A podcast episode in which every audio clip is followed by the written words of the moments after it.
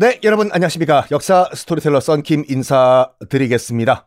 어, 차이나는 비정상 여행이라고 JTBC에서 하는 프로그램들을 다 짬뽕을 해가지고 차이나는 클래스와 비정상 회담과 무슨 뭐 여행 가는 거 이렇게 지금 뭐 어, 프로그램을 준비하고 있거든요. 아까 제가 진행을 하고 그래서 비정상 회담에 출연하고 있는 외국인들을 데리고 전국 곳곳을 다니면서 역사적인 그 유적에서 설명을 해주는 거예요.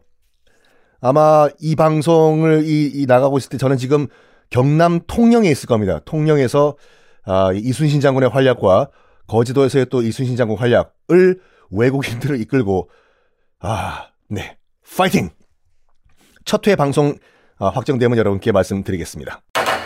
자, 지난 시간에 지난 시간에 중종과 조광조, 조광조는 무슨 일이 전하 어떻게 그 말도 안 되는 인간들이 공신이란 말입니까? 공신 타이틀을 지금 당장 박탈하소서 전하!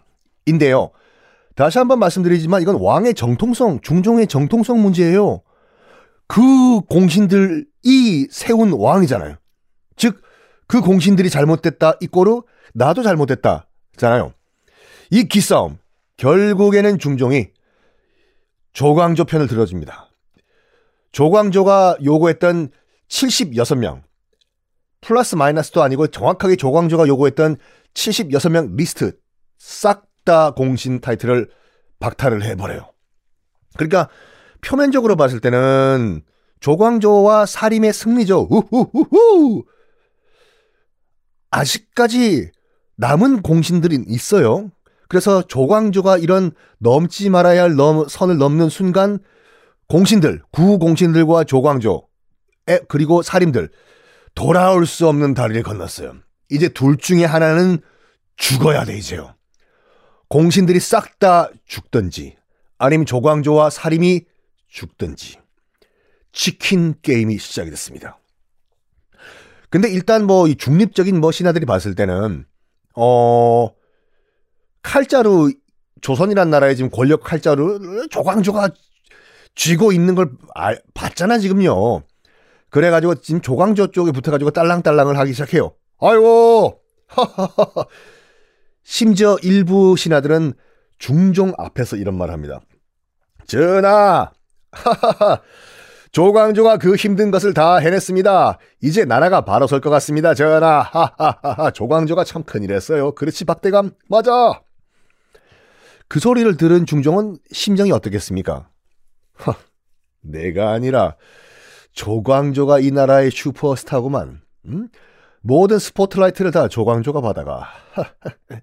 모든 공이 그래 나라를 바로 세우는 모든 공이다. 조광조, 조광조 덕이다 이거지.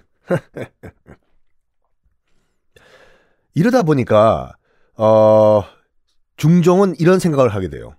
어차피 지금 살림을 끌어들이는 이유가 뭐냐면 훈구 세력, 구공신 세력이죠. 자기를 왕으로 만들어준 이 훈구 세력의 파워가 점점점 크니까 그걸 견제하려고 자기가 혼자 되는 게 외롭고 무서워가지고 사림을 끌어들였는데 그 조광조 and 사림 이제 훈구는 이제 찌그러졌고 그 자리에 사림이 들어간 거예요.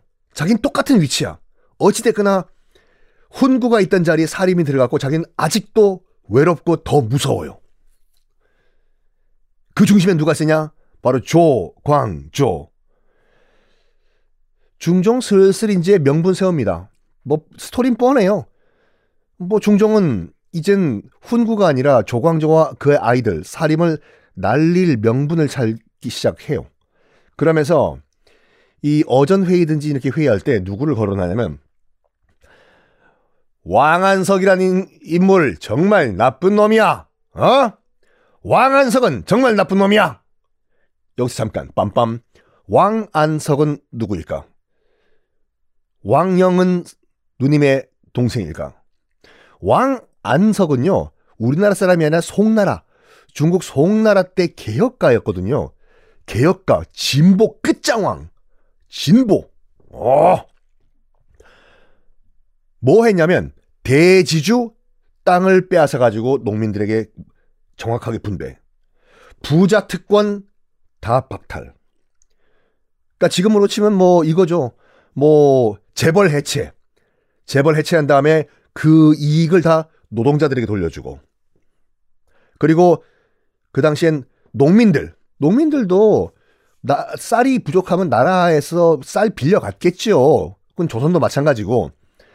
나라에서도 이자 받았어요. 이자 안 받으면 나라는 뭐 땅 파먹고 살진 않지 않습니까? 이 왕안석, 농민들에게는 최저, 최저의 이자로 쌀 빌려주고. 그러니까 어떻게 보면 공산주의자였어요. 왕안석.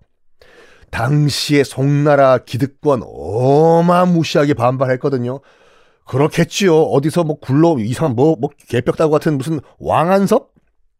이 들어와 가지고 갑자기 재벌 해체하지. 재벌 해체한 그 이윤들 다 노동자들에게 날려주 나눠주지.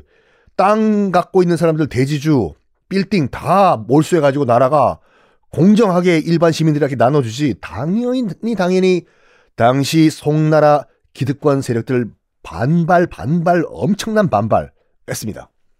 그때 이 왕안석과 같이 개혁을 진보적으로 추진하던 사람들을 신법파라고 했어요. 나중에 또 중국사 하면 또 그때 자세히 설명을 드리겠지만 새로울 신 우리 법 로 로 로 법원 대법원 대법원 할 때 법 파. 그러니까 우리 무슨 실성파 할 때. 그러니까 새롭게 법을 만드는 파라고 신법파라고 했고 뭔 소리야? 우리 기득권을 지켜야 돼. 어디 감히 재벌 해체야? 라고 했던 뭐라고 할까? 기득권 세력을 유지하려고 했던 이 측은 구법파라고 했어요. 옛날 구 써가지고 기존 시스템 무너뜨리면 나라가 망해.가 구법파의 그런 신념이었거든요. 그, 그 당시에 그 구법파의 논리는 이거예요. 백성보다 나라 왕실이 더 중요해. 백성이 좀 굶어 죽으면 어때? 나라 왕실이 무너지면 안 돼! 조선 사대부들은요, 조선 사대부들. 그러니까 구법파의 대장, 두목은 누구였냐면 사마광이란 사람이었어요. 그 둘이 붙은 거예요. 왕안석. 개혁하자. 뭔 소리야, 지켜! 보수 사마광. 자, 퀴즈. 조선의 사대부들은 왕안석을 칭찬했을까요? 아니면 사마광을 칭찬했을까요? 아, 네. 조선 사대부들한테는요, 사마광이 거의 BTS였어요. 대스타. 어, 대스타.